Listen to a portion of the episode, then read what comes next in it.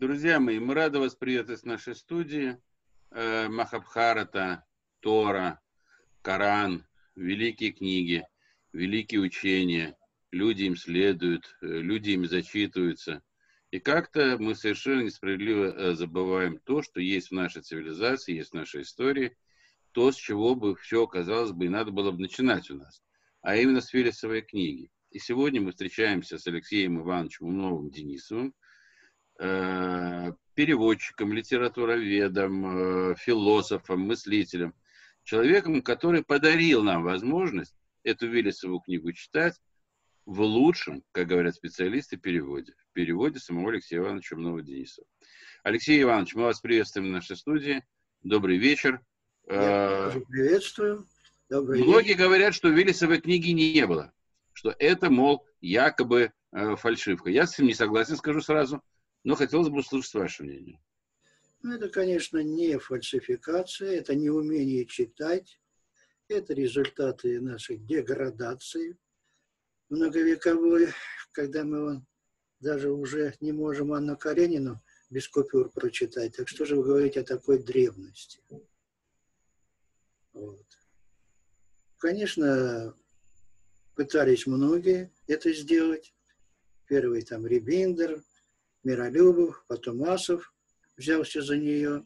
Но все это фэнтези. Конечно, он имеет право на существование, это варианты, но как историку там зацепиться нечего. Но это не фальсификация. Вот. Ну, начнем с того, с ее с истории я бы не стал начинать, потому что она известна, что в 1919 году Теодор Изенбек нашел где-то дощечки, которые впоследствии с 25 -го года переводил Миролюбов. Ну, он, в общем-то, не специалист в этих областях, он литератор, он другое искал, фантазировал. Ну, в 60-м году эти рукописи, копии, потому что дощечки исчезли в 1941 году после смерти Теодора Изенбека. Вот в 60 году попадают копии дощечек в СССР. И сразу их объявляют фальсификатом. Начал это великое деяние Лихачев он спустил Олегу Творогову обосновать это все и доказать, показать, что это фальсификация. Но Олег Творогов тоже не специалист в этом. Он спустил ниже, моему кандидату, а тот еще ниже, студенту. Ну, студент недоуч, недоучка, конечно, накатал, что это фальсификация. Ну и, естественно, Творогов подмахнул это дело, якобы он это сделал, потом ему это сыграло очень плохую шутку с ним. На чем же они основывались, что фальсификат? Дело в том, что письмо, оно написано разными стилями, такими, в общем, как-то Лихачев говорит, что вот они писали под э, древность, пытались древность показать. Разновременное, разнохарактерное письмо, фальсификация. Я согласен с Торовым, другим, что письмо такого в одном художественном произведении быть не может. Но быть оно может в природе, потому что еще до новой эры особенно в Средневековье, в монастырях, существовало письмо с холей. С холей – это письмо на полях, особенно в монастырях. Когда записывали какой-то вопрос, оставляли его, приходили люди сведущие, добавляли свое, приходили еще свое и писали каждый в своем стиле, в своем понимании грамматики, даже на разных языках. И этого Адама Бременского, пожалуйста, он там раскладывает, какие были письмена. Вот потом, спустя долгое время, когда накапливался материал, это собирали, редактировали, весьма редко редактировали, а так оставляли и бухали во всем. И вот это письмо Дощечки, это и есть письмо с Холей разных авторов. Писали христиане, язычники, другие концессии. Даже пытались датировать. Вот я не знаю, там одна есть фраза, 881 год о сотворении сына. Но это уже надо быть клерикалом, что это такое. Я не знаю, как это соотнести религиозно. Но это не мой вопрос. Вот. Ну, так получается, что тут, э, в общем-то, фальсификации нет. С холей как с холей. Нормальной с холей. Далее. Далее само письмо. Оно писали сплошь, сплошняком. Но ну, вы попробуйте писать на дощечках. Что у вас получится? Естественно, с экономией места, вот это вот. И писали так слитно.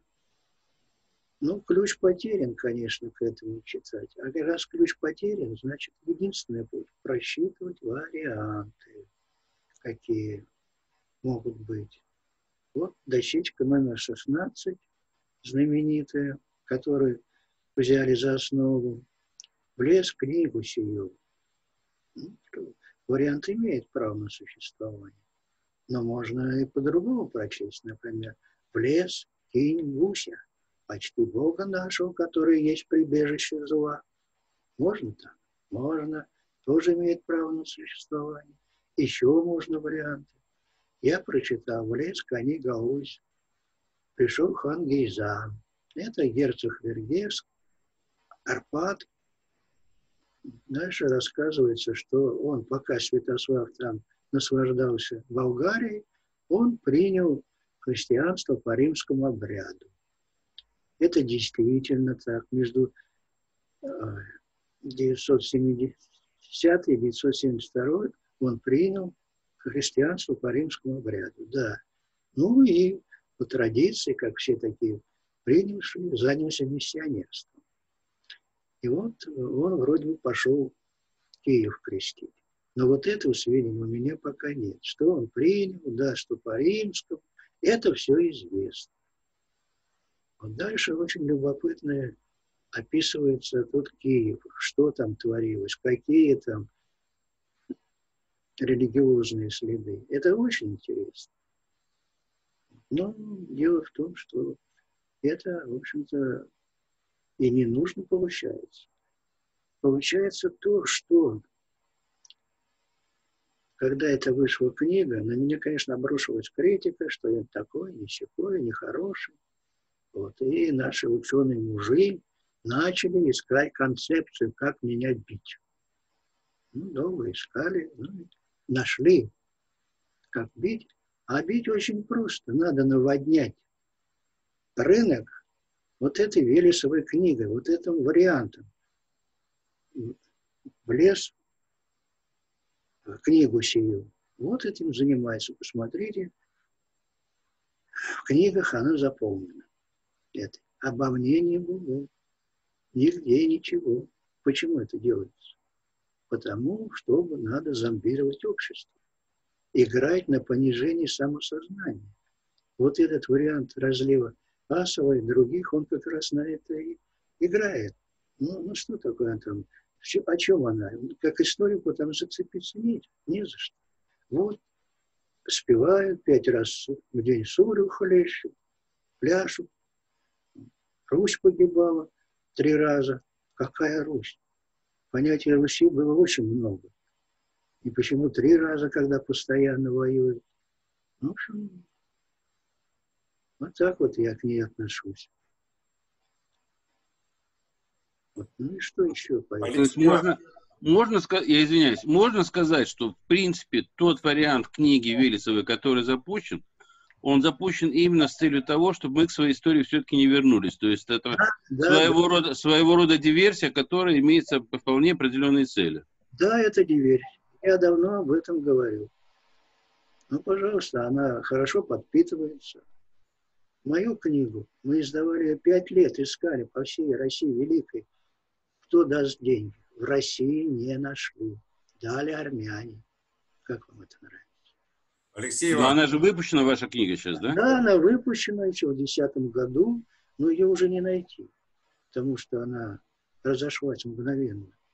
Алексей Иванович, можно вас все-таки попросить, не все наши слушатели знают э, о Вересовой книге, рассказать историю, а именно, как эти дощечки выглядят, а, где они первый раз появились, а, что на них, э, события какого времени там описано. Если можно уже на современном русском хотя бы э, кратко рассказать вообще, о чем она.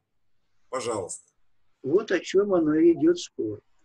Моя версия такова, что когда наши предки вышли из Хазарии в результате Иудейской войны, это начало IX века, я уже об этом как-то говорил, они стали собирать свою историю, которую они не могли писать, собирать, находясь в Хазарии. И вот между 820 и 827 годом, во время правления императора Трабова, они принесли жертву друидам и волхвам, как они называются, западным. И те им выдали их историю. Называется она Никотита. Но Никотита, оно очень древнее слово, это поклонение, приникание. Я ее оставил. Приникание. Это историка юридический документ из глубокой древности, который обосновывают право занимать пришедшим протославянам или прославянам, проторусам эту землю, потому что они в глубокой древности еще до XIII века обитали здесь, а потом были изгнаны. Вот это как приникание, она отвечает на очень многие вопросы. Она и юридическая, и земельный вопрос – там было четыре капища. На реке Волхва, конечно, Новгорода. Пен озеро, это Тверская вроде бы область.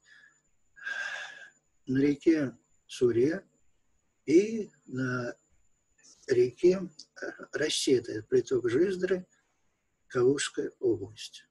Там все это описано. Вот.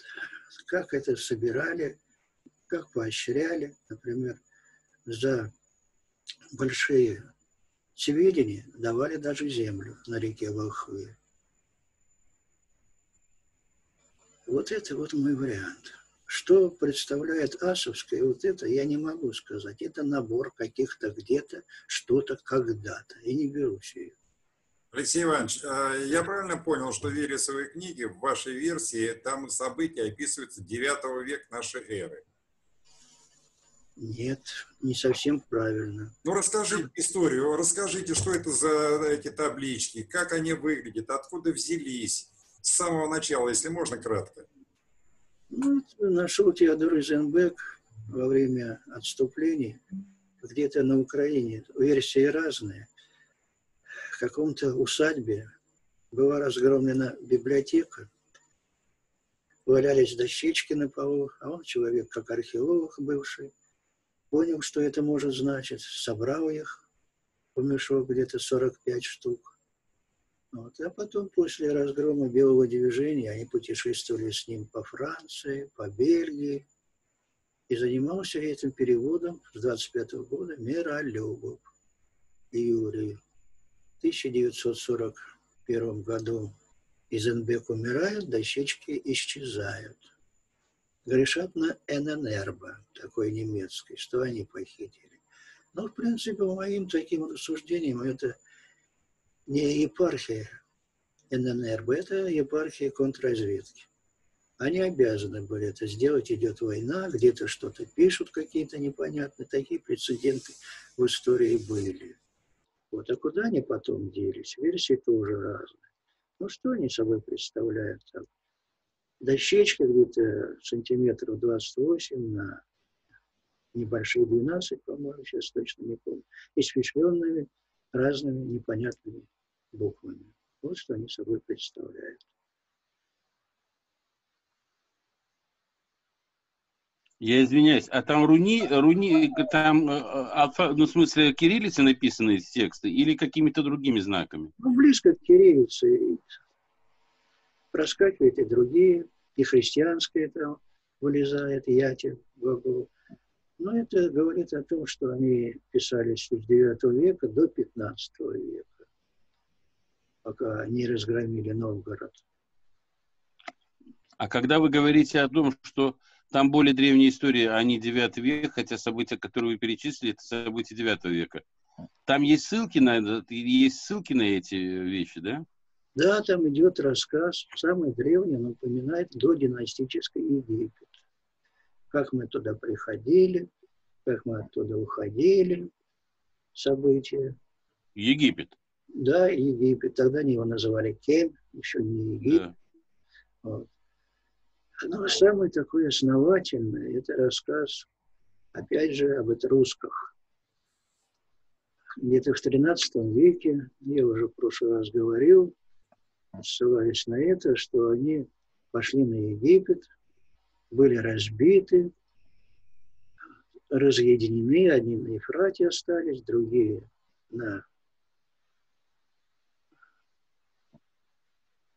попали в Египет, там отрабатывали свою, потом они стали свободными, ушли на Апеннины, потом было у нас Урарту, там они 120 лет служили, потом пришли на Апеннины, уже покрыли своим именем этруски Россена, это уже не одно и то же далеко, там было 12 или 15 городов полисов, которые еще враждовали между собой.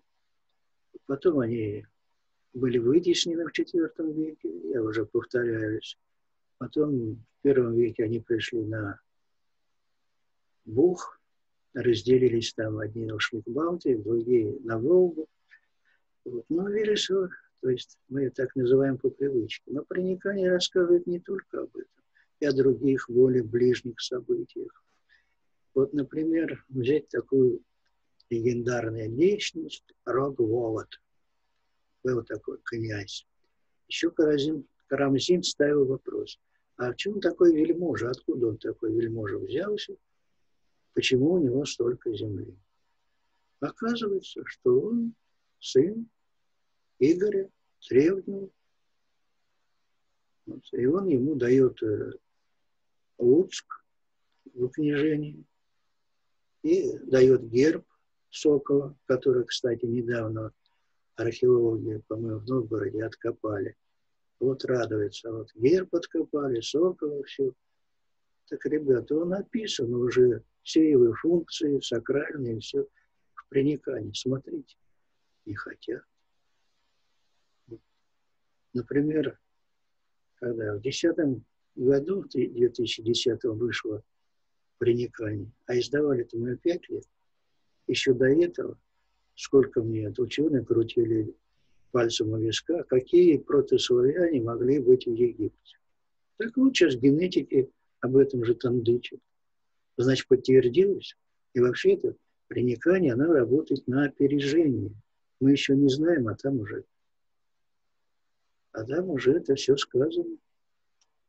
Ну, это уже не я заметил, это уже другие но все замалчивается. Не дай Бог.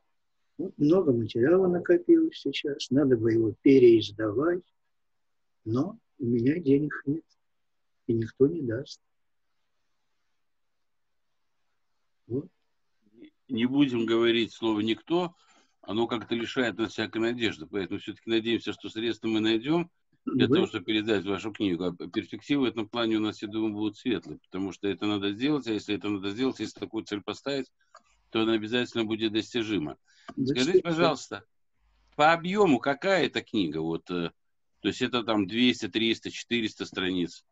Так, где она у меня? Вот она. 701 страничка. О. Да. Это перевод и толкование того, что заключено да, да, было да. на этих 45 табличках. Я правильно понял? Да. Это перевод, это комментарий, это словари, это все, что по академическому требуется. Я все сделаю. А эта книга у вас, она вот напечатана там, и права остались напечатанную той типографии, которую печатала, или они у вас остались? Ну, права мои у меня никто не отнимал. Ну, слава Богу. Они гнали, да, я Ну, видел. слава Богу. Ну, слава Богу. Председателем ругался, он э, кричит, что это не он. Ну, М? имея технику, любой типографии может это Ну, запустить. конечно. Но вот сейчас как-то исчезнул, не появляется. А у вас есть ответ на вопрос, почему до вот этого периода, ну, грубо говоря, гражданской нашей войны, вот про эти сведения, про эти, скажем так, таблички, они как-то нигде не появлялись и нигде не фигурировали? Или все-таки они где-то появлялись? Само понимание, само понятие Велесова книга, вот до того, как нашли эти таблички, существовало или нет? Ну, как-то я в этом вопросе... Тут одна табличка появилась, называется Дрезденская табличка. Она была в Дрездене еще и при советской власти.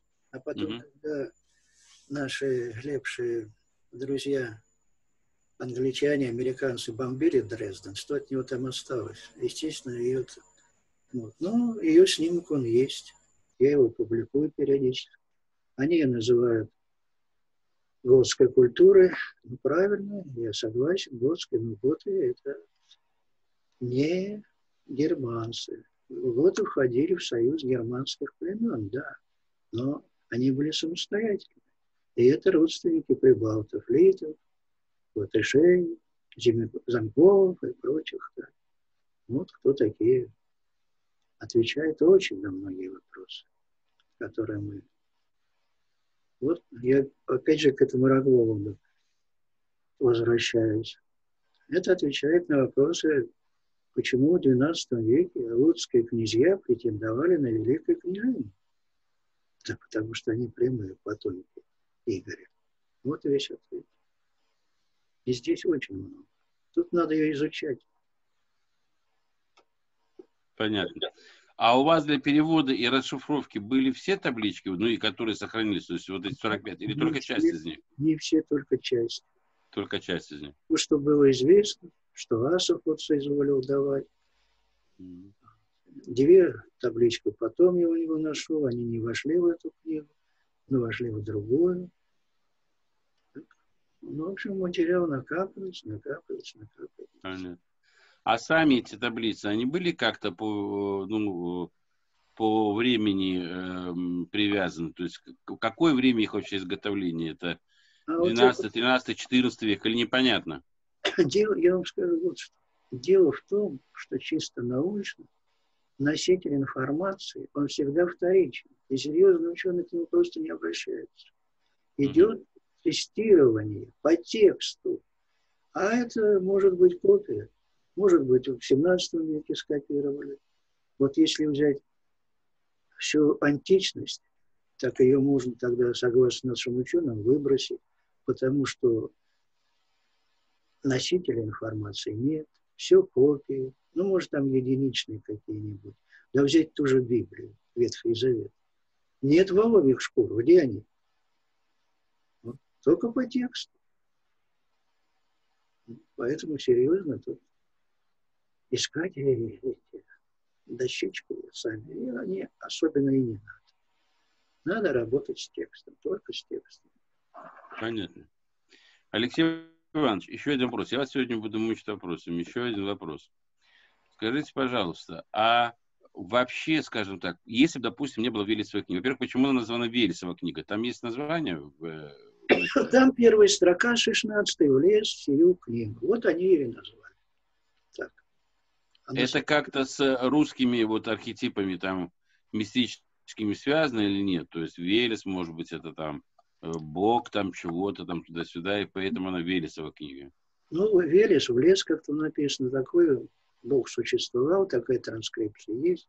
Но слово в лес – это древнерусское лести. Ходить, идти, прийти, вмешаться.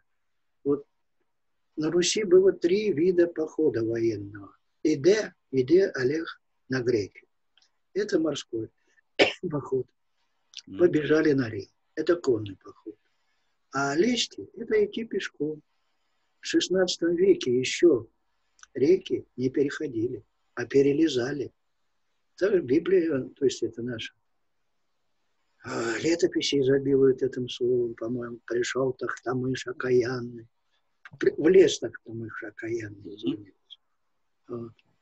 Так что тут, э, в общем-то, вариабельность. Надо каждый проверять текст. Каждый... Я, по-моему, для, для меня начинает что-то доходить. Я сейчас буду что доходить. Вот главная китайская книга, там тоже не много чего, ну, я имею в виду, их там немного постулатов, там, по-моему, 65 или 64, сейчас не помню тоже каких-то табличек, да, вот Дэдзин. Но она тоже называется, да, если переводить на русский язык как-то, да, там, это путь, по которому нужно идти.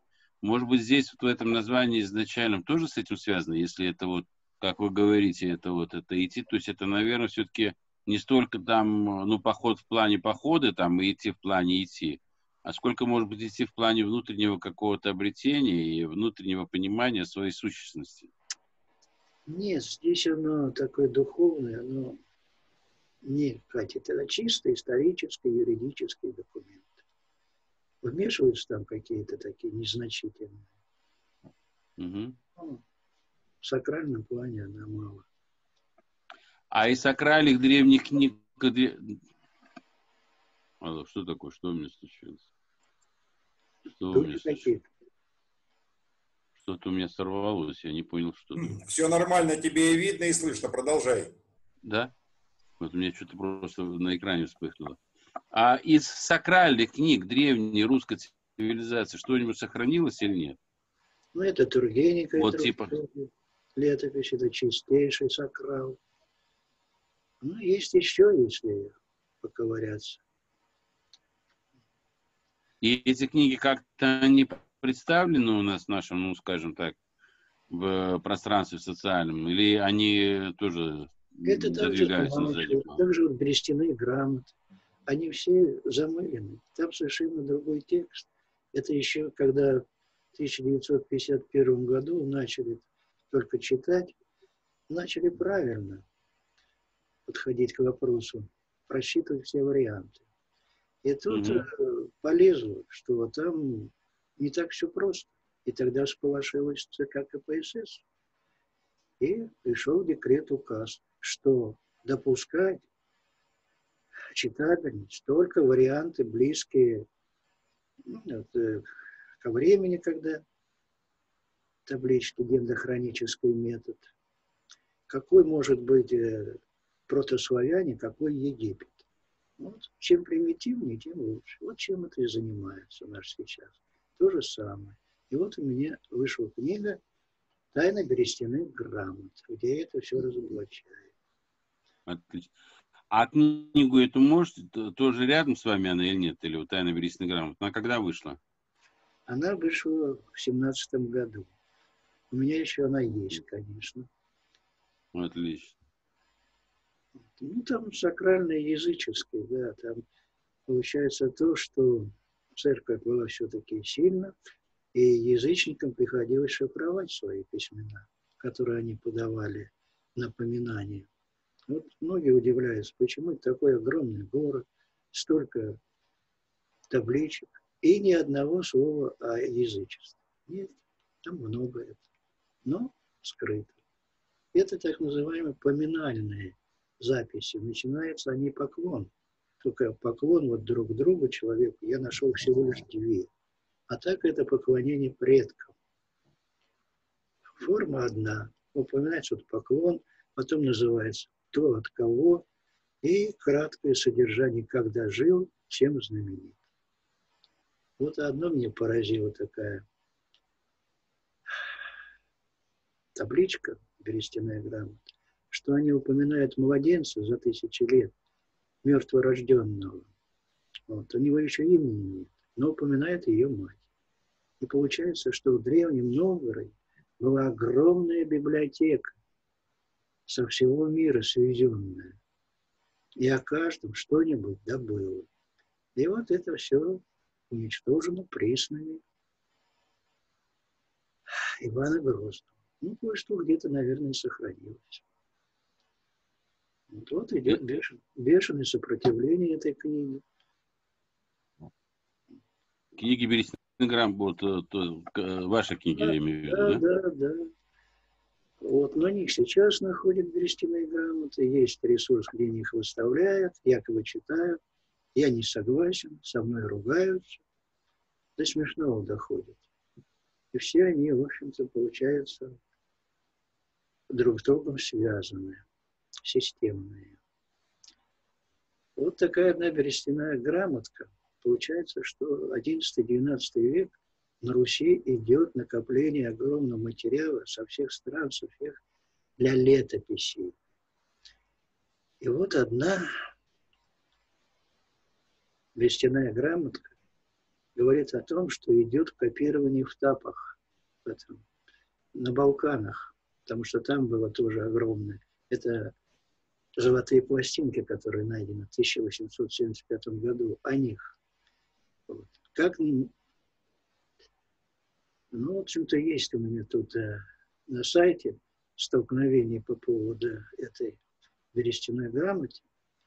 Наши знаменитые ученые свели к тому, что эта берестяная грамотка говорит о том, что один какой-то товарищ, его сейчас не пишет, пишет другому, чтобы тот увещевал третьего, потому что он занимается скотоложеством, свиней портит. А. Ну, вот, возмущаться. Меня не пускают уже на эти ресурсы, они между собой революцию пущают.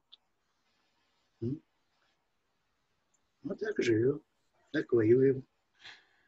Алексей Иванович, ну, в этой э, борьбе, как всегда, как всегда говорится, правое дело все-таки, э, наше дело правое, э, враг будет разбит, победа будет за нами.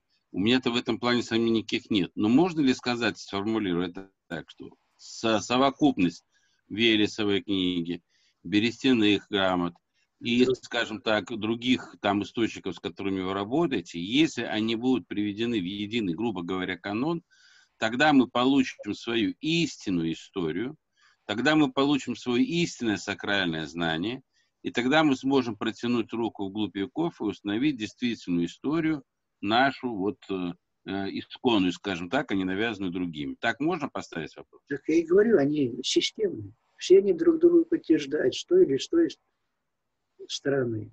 Все, абсолютно. Системность. И чем дальше, тем больше. Больше, больше находится эпиграфических материалов. Понятно. Их можно все объединять, да. Что я периодически делаю, когда что-то пишу одно, цепляется другое, третье. Так Понятно. Вот. Понятно. А, Владимир Викторович, да. как, у нас, как у нас со временем? Ну, время, как всегда, э, заканчивается. Мне знаете, какая мысль пришла? Вот смотрите, да. книгу Велесова книга, но она по-другому называется в редакции Алексея Ивановича, я ее читал. Mm-hmm. Сразу скажу, читать ее неподготовленному читателю, не специалисту, очень-очень сложно. Сложно, да. Очень сложно. Это, да. Мысль моя следующая. Алексей Иванович, скажите, пожалуйста, вы знаете такую серию книг 90 минут. Ну, там Кант за 90 минут, Гегель за 90 минут. Нет, я не знаю. А, тогда я вам пришлю. Я вам пришлю книги, чтобы вы посмотрели просто на форму. А, и мне пришла мысль, что если редакцию Алексея Ивановича издать в формате а, Велесова книга за 90 минут, это будет бомба. Это будет бомба потому что она, во-первых, на современном русском языке, понятной неподготовленному читателю, потому что эта серия там, э, ну, она большая, там несколько десятков, э, ну, самых-самых-самых-самых за всю историю человечества э, людей.